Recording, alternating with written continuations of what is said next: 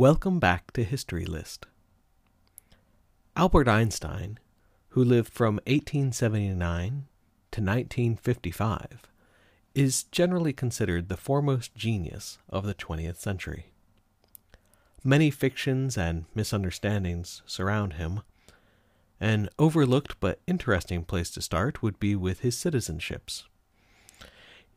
Born in the Kingdom of Württemberg, stateless for five years, Swiss, a citizen of the Austria-Hungarian and then German empires, the Weimar Republic, and then living his last days in the United States, such traveling and upheaval dent the notion of his being an armchair scientist.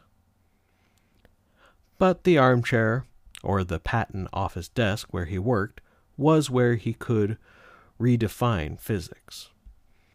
Contrary to the popular, blandly inspirational myth, Einstein showed great mathematical skill at a young age.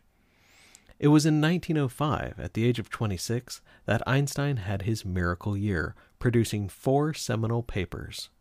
Einstein had recently wed two years earlier to Mileva Maric and had a year-old child at the time.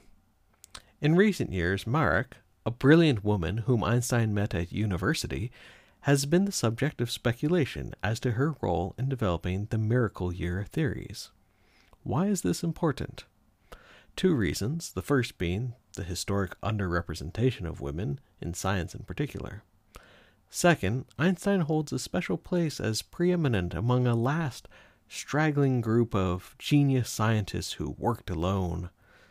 Any scientific breakthroughs nowadays is the work of multiple minds, multiple authors of papers.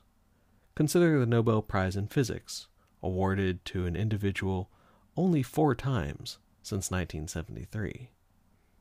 Einstein won his Nobel in nineteen twenty-one, and the citation was specifically, quote, for his contributions to theoretical physics and especially for his discovery of the law of the photoelectric effect, the subject of his first miracle paper.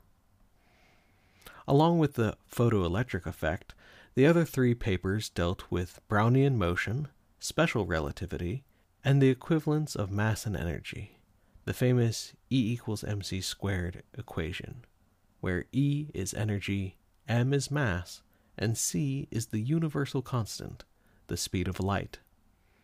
It is with his ideas on relativity that Einstein has usurped Newton as the fundamental model of physics. Yet, unlike Newton, who is taught at the high school level, Einstein is kept in the reserve of the specialist. If his work is indeed the best model, why don't we just learn it instead of outdated Newtonian physics? Because Newton works on Earth, is the short answer. And because many people feel you need to be as smart as an Einstein to understand his work. This notion, however, is false. It may be perpetuated by the unfortunate fact that Einstein was not the best writer for a lay audience, and as such was not the best at explaining his own ideas. To prove Einstein's theories, one must study extremes, conditions rarely seen on our planet. The speed of light, for example, is critical in that it never changes. But how do you test this if light is the fastest thing in the universe? Other problems. Special relativity is very counterintuitive. It says that a clock in motion keeps different time than a clock at rest. This is unsettling. Presumably, two identical clocks should tick at the same rate, whether one is sitting in the train station or on the train pulling out of the station, but they do not, if you go fast enough. Einstein's theories have subsequently been proven, but it took some time. A modern version of this was recently retested in two thousand five with extraordinarily accurate cesium atomic clocks, one on a jet, the other on the ground, which over fourteen hours showed a change of fifty-three nanoseconds between the clock on the plane and the one at the airport. From this understanding, all sorts of delightful paradoxes can occur. Say, for example, you have an identical twin who one day gets on a rocket, traveling near the speed of light, and then returns to Earth. You would have aged at a steady Earth rate, but your twin will have aged at a different rate, since a clock in motion at tremendous speeds keeps different time than a clock at rest. Consider, after all, that a heartbeat is not so different from the ticking of a clock.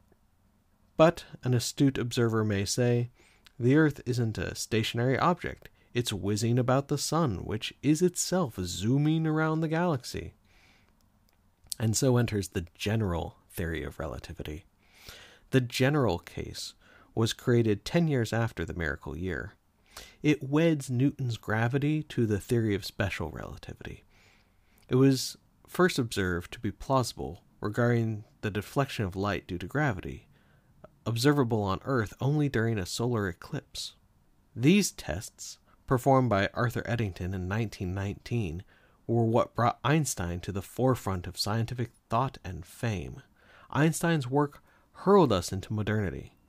His equations required non-Euclidean geometry. They laid the groundwork for quantum theory, and they made the atomic bomb possible, which he later decried. He stands as the hallmark of the first half of the century science. Next time on History List, a scientist who helped literally fashion the modern world, Leo Baekeland and the rise of plastics.